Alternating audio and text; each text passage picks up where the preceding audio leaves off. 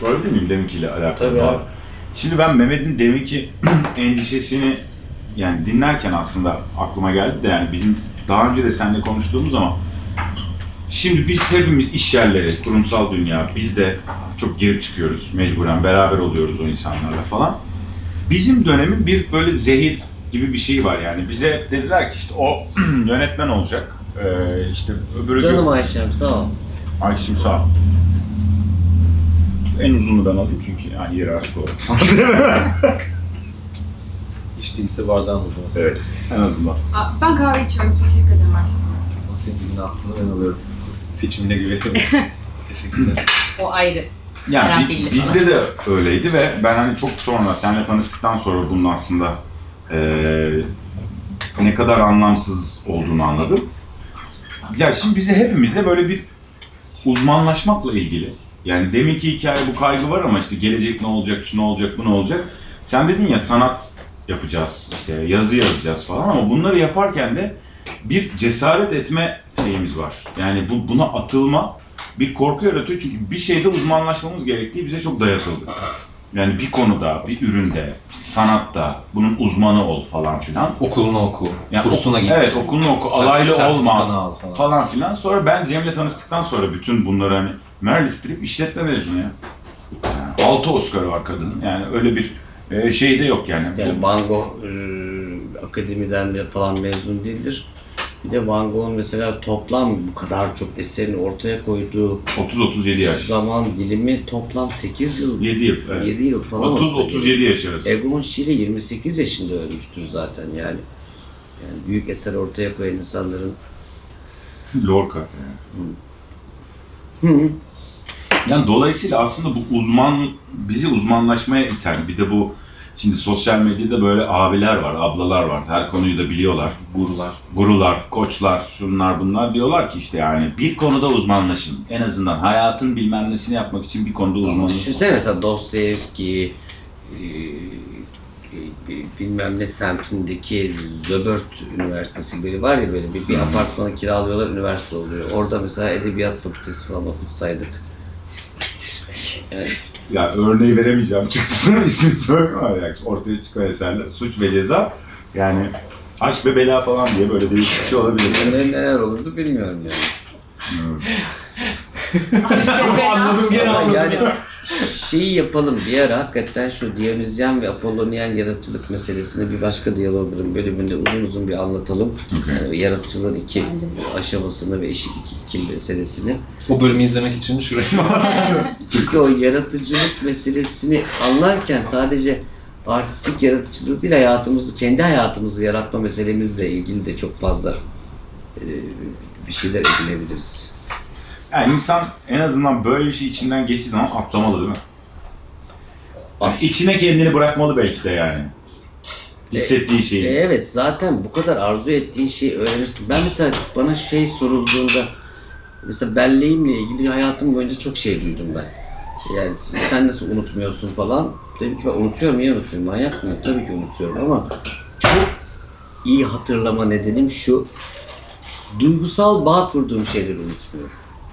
Arzu duyduğum, sevgi duyduğum, tırnak içinde öfke duyduğum, ne, ne haltsa yani mutlaka duyguyla karışan şeyleri unutmayız. Sadece zihnimizle öğrendiğimiz şeyleri değil. Çok haz duyduğunuz şeyleri unutmazsınız. Kalbinizle ilişki kurduğunuzda unutmazsınız. Yani mesela bir terapi yapıyorsun, böyle kulağının bir tarafı burada, işte adam veya kadın da konuşuyor, onlara not alıyorsun falan, unutursun. Ama orada onunla hemhal olup canın yanıyorsa, kalbin acıyorsa, üzülüyorsan, öfkeleniyorsan, gerçek bir ilişki kuruyorsan unutmazsın. Yani kalple ilişki bu şeyden sonra çok gelişmiş. Ee, rasyonalizmle birlikte e, insanoğlu işte akla çok önem vermeye başladığı bir dönem olmuş ve çok iyi de olmuş ama bu sefer aklı çok şişirdiğimiz bir yerde sezgileri, zihnin dışındaki kudretlerimizi, kuvvetlerimizi bırakmaya başlamışız. Abi gerek bilim, gerek sanat, gerek bütün yaratıcı faaliyetler, şimdi teknolojiyle ilgili yapılan şeylerin hepsinde çok fazla sezgi, çok fazla duygu, çok fazla akılla e, ele alınmayacak meseleler vardır. Ya hissin arkasından gitme işi yani böyle bir şeye indirgeniyor ya o da çok değişik yani. Ya duygu deyince akıllarına insanların böyle ağdalı, vıcık Evet. vıcık o kötü edebiyattaki şeyler geliyor. Hayır, öfke de bir duygudur.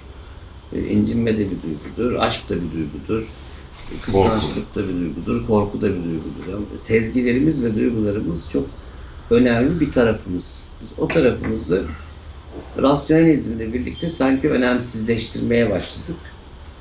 Ama yani öyle ben şunu yapacağım, ben bunu yapacağım hırsıyla değil daha çok duygularıyla çalışan insanlardır. Büyük şeyleri yaratan, bulan insanlar.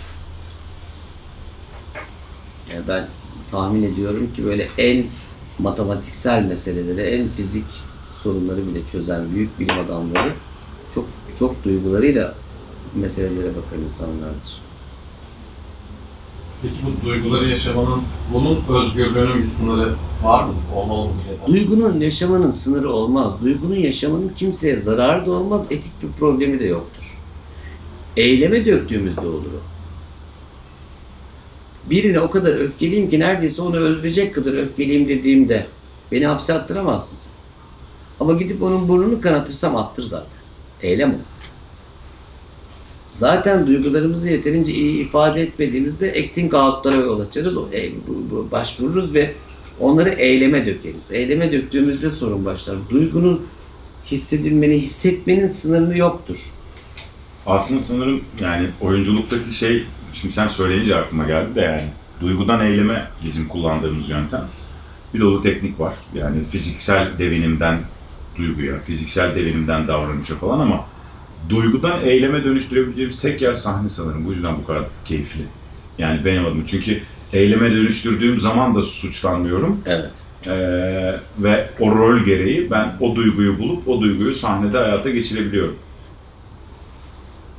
Dahası senle birlikte izleyici de onunla bir katarsis sağlıyor. O Aynen. duyguyla bir empati yapıyor. O duygunun sen kendisindeki karşılığını buluyor. Orasını irdeliyor. Bende bu var mı yok mu diye bakıyor sana. Oyuncu olarak oynadığın rolü ve duyduğu öfkesi varsa mesela ona da bak, bak- baksa iyi olur. Ama mesela ne olur? Mesela eskiden şey varmış ben çocukken falan Erol Taş'ı sokakta falan döverlermiş adamı. Tabii. Bana da tükürdüler. Trende. Terörist oynuyordum. Allah belanı versin. Evet, kadı yaşlı. Tükürdü suratıma. Allah belanı versin. Yani düşünsene gerçekle oyun arasında neredeyse rasyonel bağ kurmuş gibi. Halbuki orada kendi öfkesine baksa niye bu kadar öfkeliyim bilmem ne çok besleyici. İyi filmler öyledir. İyi filmlerdeki kötü karakterler bile çok tekamül ettiricidir yani. Ben mesela bir filmde bir karaktere aşırı öfkelendiğimde niye bu kadar çok öfkelendim ben bu adama diye bayağı bakıyorum. Neremle ilgili benim? Yeni kitabındaki gibi. Yeni kitabım olacak mı bilmiyorum. Ee, Elif'in bahsettiği bir tane roman elimde ama bir buçuk yıl falan oldu. Ee, Ben böyle roman yazarken işte romanda şunlar olacak, e, şu karakterler olacak, sonra şu olacak, sonunda da bu olacak diye yazmıyorum. Bildiğim bir şey yazmıyorum. Bana çok sıkıcı geliyor. Çünkü bildiğim bir şey yazarsam katiplik gibi geliyor bana. Zaten bildiğim bir şeyi böyle işte yazıya döküyorsun gibi. Dolayısıyla yazarken gelişen şey, beni de heyecanlandıran şeyi yapmaya çalışıyorum. Fakat bir karakter çıktı bu romanda. Heriften nefret ediyorum arkadaşlar. Ve ana karakter. Yani benim çok çok rahatsız edici bir herif. Uyuz oluyorum. Alt da edemiyorum herifi. Ee, yok da edemiyorum. Benim o. Yok da edemiyorum. edemiyorum, alt edemiyorum, yenemiyorum. Sinir oluyorum. Tek yapabildiğim şey yazmayacağım ulan falan diye böyle yazılan metinden kaç, Ertelemek. kaçıyorum. Peki bütün kötü olaylar onun başına geliyor mu peki bu nefret, o kin, o sevme duygusu onun yani Ya ben Öyle- yazdığım karakterlerle bir sürü meseleyi yaşarım, empati yaşarım. Yazdığım karakterle ilgili ağlamışlığım vardır, bilmem ne vardır. Buna çok kızıyorum. Şimdi benle ilgili bir tarafı var bu işin. Ee, ama ne olduğuna bakıyorum. Herif niye benim bu kadar sinirimi bozuyor? Son derece zeki. Elimden kaçıyor. Yani ben böyle zıt diye kenardan gelip başka bir karakterle onun bacağını sıkıştırayım diyorum ama ı, ı. Kesin. çok Net. Zekiyse. kitap çıkarsın. yani pür kötü falan da değil. Ee, çok ayrıntıcı, çok böyle çok garip bir karakter, push bir karakter yani. Bayağı kavgalıyım bir, bir buçuk yıldır herifle yani. Ne olacak bilmiyorum. Hiç yaz- yazamayacağım yani. Ya da ne bileyim başka bir yere akacak. Belki de o, o bu kadar yazılmış metin başka bir metne yol açacak. Aslında tam tersi karakteri çok seviyor olma ihtimali var mıdır yazan kişinin? Şimdi bazen bu, bu metinde mi? Evet. Bu metinden mi Evet. bahsediyoruz? Çok Sevdiğim tarafları var. O zekası, o kurnazlığı. o- Sana çok benziyor diye insan kırılıyor olabilir mi? E, bana benzeyen tarafları var ama bu, bu Sanki o kadar kolay düşmezdi o tuzağa. Hmm, bir tür bir benze, benzerlik Hmm. değil, çok push bir karakter yani böyle. Fakat bir yandan da çok doğru şeyler de söylüyor yani. Tipi uzun tiratlar atıyor. Adeta ben bir şey yazarken, yazmaya çalışırken adeta bana cevap verircesine konuşmaya başlıyor mesela. Diyalogur altıda Cem delirdiğini anlıyor. Evde oturuyorum böyle. Evde oturuyorum. Karşımda tiradı şey yapıyor yani bir anda. Yazıyorum ben. İlgileseydim yazardım. Yazdık araya geç. İnsan yazdığı şeyde bile kendiyle ilgili bir olayını Ya tabii ben Macbeth. Macbeth'de bir sahneyi yazdığımda gece çok ağlamıştım. Sonra e, o kambur öyküsünde niye neremden çıktı bu öykü diye çok ağlamıştım. E, o, olabiliyor insan öfkelenebiliyor, ağlayabiliyor, elinden karakteri kaçırabiliyor. E, bir yandan kendini de kazıyorsun yazarken. Onun için eğlenceli. Ama mesela şimdi daha endüstriyel yazma yöntemleri var ya mesela hani piyasa şunu istiyor, şöyle bir karakter yazsam. Sekiz kuralı. Şu yakışıklı bir herifle şu genç kızın höze hözesi olsun, başı da öyle olsun, sonu da öyle olsun. Hatta böyle yönetmenler de "E, senin projenin cümlesi ne falan böyle. Lan bir dur ya afiş mi yapıyoruz daha yazmaktayız yani. O endüstriyel yazmayla reklam yaratıcılığı gibi o. Birifli. Sipariş üzerine. Yani ben onu, onu sevmiyorum değil, yapanları da işte eleştirmem ama ben haz duymuyorum. Haz duymadığım bir şeyi de e, yapmak istemiyorum yani. Ya artık içerikten daha çok kapaktan zaten şey yapıyorlar. Kitabın kapağıyla daha çok ilgileniyor. İşte onlar ama her şey bittikten sonra üzerinde çalışılacak şeyler ama yazarken okuru düşünmeye başladığın an bile yaratıcılıktan uzaklaşırsın. E, 1940'larda veya e, 50'lerde basılmış bir kitap vardı. Simsiyah. Mehmet. Hiçbir bilgi yok. E, hiçbir bilgi yok kitapla ilgili. Üstünde görebileceğiniz, onu anlayabileceğiniz hiçbir bilgi yoktu. Bu çok hoşuma gitti. Beni daha çok meraklandırdı mesela. Şimdikinin tam tersine. Ya Tam tersine diyorsun da sen de pazarlama tuzağını düşünmüşsün. O da tasarım, o da bir tasarım. Evet, evet. yani aynı şey aslında işte. Evet Sevda bak tam arkanda eee, bak gözünün gördüğünün bir, iki, üçüncü altındaki rafa git. Orada Yeşil Maldoror'un şarkıları diye bir kitap var. Boyuna Şey, şey, insanın insanın anlam arayışının kapağında da öyle diyor ya ben bunu yani isimsiz ve kapaksız basmak istedim ama bastım. Bu kadar satacağını bilmiyordum diyor. Mesela Kapak. adam şimdi bir kitap yazmış bakın. Bir dakika.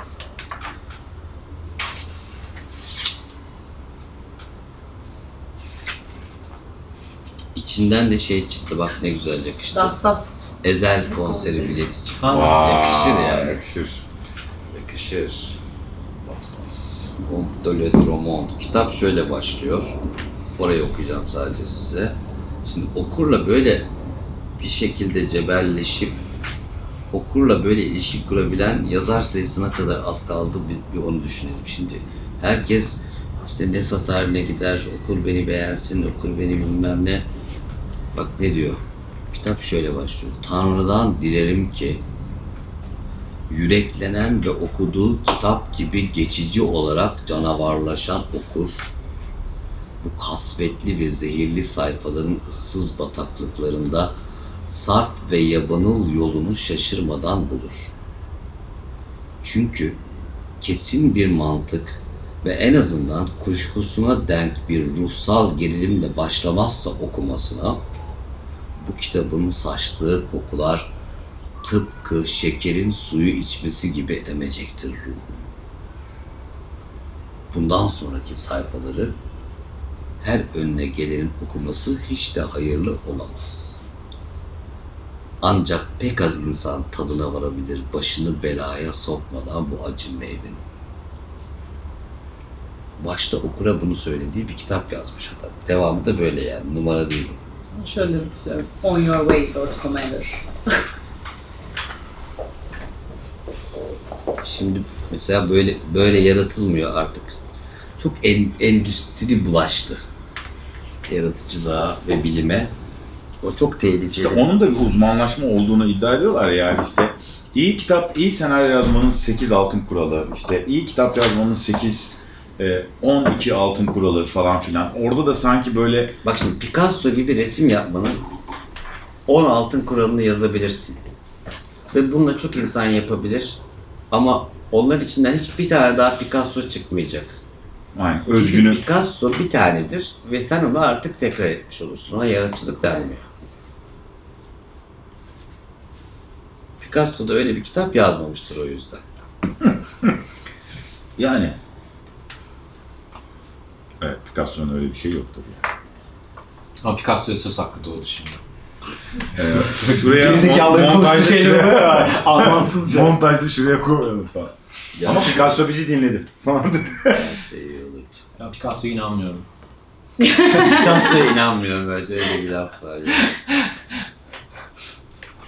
Bir de şöyle bir kalıp var ve onu da sev- sevmiyorum. Ee, ben Picasso seven bir insanım. Falan gibi. Ya, ya Picasso'yu seviyorum diyebilirsin ya. Ben şöyle yapan bir insanım. Ama o şöyle mi yani? Hani bir şey e, benim mesela adama arabadan inip küfrediyorum. Adam da bana bağırmaya başlıyor. Ya sonuçta ben klasik müzik dinleyen bir insanım demek gibi bir şey o yani. Hani sana bunu yapıyor Yani olmam. cümleyi niye böyle kuruyoruz mesela? Böyle bir kalıp var. Yani son, Evet, son evet. yıllarda bilmem ne yapan Var. bir insanım. Kendini tanımlama ihtiyacı gibi bir şey. Kendini kümenle tanımlıyorsun ama. Şey de var. Bireyden çıkmıyorsun, gruba yönlendiriyorsun. Bilmem ne bilmem ne bilmem ne yaptığım doğrudur. O espri biraz ama ya. Sosyal Ya medya şakası o. e, yok artık o sosyal medya Mizah dergilerinden çıktı o. Şimdi şimdi oldu yani o.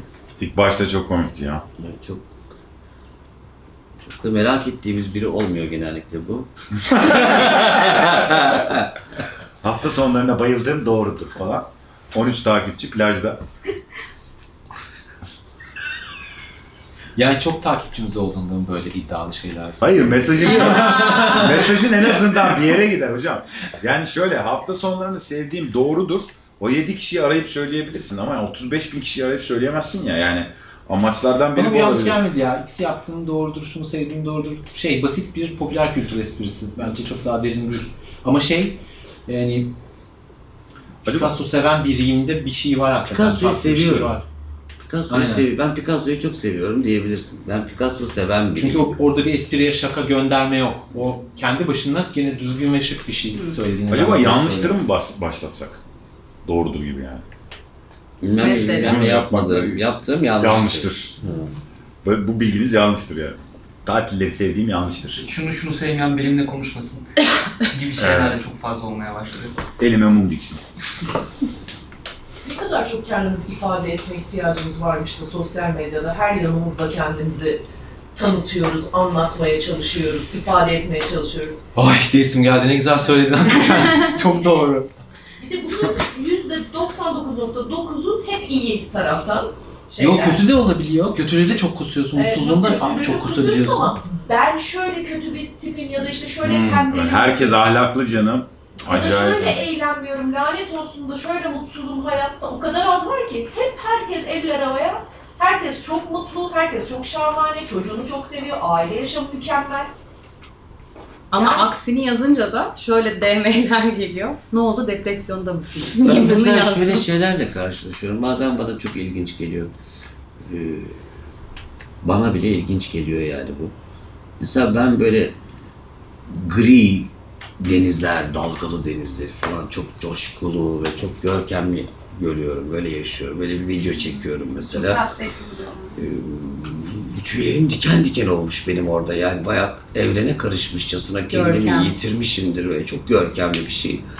Ay Cem Bey niye böyle karanlık şeyleri seviyorsunuz? Ya nasıl bu size karanlık geliyor? Niye bunlar karanlık geliyor? Acaba sadece pembe kalpler mi size karanlık gelmiyor diyesim geliyor. Bana da pembe kalp çok karanlık geliyor. Yani çok plastik geliyor daha doğrusu. Bana da kırmızı gül korkutucu geliyor. Ama yani gerçeğin kusurlu olmadığına dair bir algı dayatıldığı için yani mesela en güzel manzara fotoğrafı yazınca Google'a Amik Ovası fotoğrafı çıkmıyor diye tahmin ediyorum yani dalga Yazsın vuruyor. Dağ, yani böyle bir düzlük çıkmıyordur yani. En iyi doğa fotoğrafı yazsam Google'a şimdi eminim ki bir dağ, engebe falan böyle bir dümdüzlük yoktur herhalde yani. Ama bir, bir böyle dümdüzlük Hayır dayatılması. toprak mı yoktur? Ye- şeydir, yeşildir mutlaka bir kere yani. Kayalık Evet, evet. zor çıkar. Yani bir engebe vardır falan diye düşünüyorum yani. Hadi biraz daha işte plastikleşiyoruz gibi yani sanırım. İşte o biraz da şey belki de ya. Ee, yani eskiden düğünde işte insanların Yani eline- özellikle yüz filtreleri var ya. Hmm. Yani gerçekten kişileri tanıyamıyorum ben. Yani o kim yani? Bayağı onu tanımaz hale geliyorum yani. Ama şöyle bir şey var bununla ilgili. Ee, işte Ve ben o kişinin kendisini tanıyorum daha güzel o. Yani o yüz filtreli halinden daha güzel yani. Cemo La Casa del Papel'i izledik ya Evet. hepimiz. İşte Elif Profesör, spoiler değil bu artık yani birinci bölümde geliyor. Diyor ki işte bundan ge- önceki geçmişinizi bırakıyoruz. İşte bundan sonra bir şehir ismi seçin. Ve o şehir isimleri sizin hayatınız bundan sonra bu üç yıl böyle devam edeceğiz diyor. İşte biri diyor ki ben Berlin'im, öbürü diyor ki ben Oslo'yum falan. Diziyi izledik. Ondan sonra ben de böyle aradan bayağı zaman geçti. Akşam böyle story atıyorum şeyden, Instagram'dan. İlk filtreye geçtim Oslo yazdı. İkinci filtreye geçtim Tokyo yazdı. Üçüncü filtreye geçtim Rio yazdı. Ah dedim ya. Dedim ki yani kendimizi bütün geçmişimizi yıkarak başka biri olmak için kullandığımız filtrelere bak. Sonra Instagram'ın son bir buçuk yıldır en çok kullanılan hashtagine baktım. No filter. Abi bu ironi nedir ya? Yani biz aslında dizide bütün o kimliğin üzerine bizim seveceğimiz bir Ben bu ayrıntıyı fark etmemiştim. Güzel bir ayrıntı bu. Ya ben de yani öyle geçerken New York var orada değil New York mi? var, Rio var, Oslo var, Jaipur. Tokyo var, Ha, Jaipur. Jaipur var. Ondan sonra ama Hepsi yani birebir şehir isimleri ve çoğu hepsi beni olduğumdan farklı gösterecek bir ülke ışığını O tarif ediyor. şehrin ışığı, mışçasına evet. Ya Bir tek New, mışçasına York, bir tek ama New York'ta bir ruh var. Geri kalan hepsi sallamasyon aslında. Yani Tokyo'nun siyah beyaz olması da belki biraz. evet. New Ama- York'ta biraz New York hali var sanki. Ee, hayır işte o şey New York'unki çok güçlü bir filtre. Diğerlerinki Hmm. çok rastgele seçilmiş gibi görünüyor bana. Şehirle çok Ama abi şey ruhtan öte kendimize tanımladığımız şey beni yani ben diziyi izledikten hemen sonra karşılaştığım için söylüyorum bunu ya. Orada da adam diyor ki geçmişi unutun. 3 yıl burada çalışacağız. Birer şehir ismi söyleyin ve biz artık o adamları öyle tanıyoruz. Berlin fenomen oluyor. işte Tokyo, Nairobi fenomen oluyor falan. Halbuki yani Nairobi'nin nerede olduğunu bilmiyorum ben. Yani ama bana öyle bir filtreyi dayatıyor ki, gösteriyor ki o karakteri de sağ ol teşekkür ederim ya. Oğlum ne biçim bir ama böyle diyalog yani lütfen öfkem Gerçekten dizi yapılırken o filtreyle bir bağı var mı sizce bunun olabilir mi? Öyle başladı. Bir an heyecanlandım ama sonra uyuşmadı. Hepsi yok. Hepsi yok. yok. Evet. Yok ama ben şöyle bağladım kafamda. Yani biz aslında. Yalçın bak şu an incindim. Tamam mı? Öfkemi şey yapıyorum. Lütfen ağlayarak içeri git ya. Kıyamam. Ebeveyn gibi. Ama içeri Sana da bir şey demeyecek miyiz diyerek içeri git. Ya da yani aa. Lütfen tövbeler olsun ya. Nereye vardık onu? Şöyle bağladım kafamda Yalçın. Sevgili Yalçın. Şöyle bağladım çünkü yani gerçekten no filter'ın da bu kadar popüler olması da yani insanın bir yandan da filtresiz bir şeyi araması çok No filter'la no make-up yalan ama. Çok popüler hashtag oldukları için her şeyi atılıyorlar. No make-up hashtag'inin daki fotoğrafların yarısı makyajlı kadın fotoğrafı mesela. No filter de öyle. Yani insanlar onu biraz bilinçsiz, biraz da e, erişimlerini arttırmak için de kullanıyorlar. Dev yalan yani o şeyler, o hashtagler. Dev yalan diye bir hashtag kullansak. Kesin vardır biliyor musun? Dev yılana bak. Dev yalan.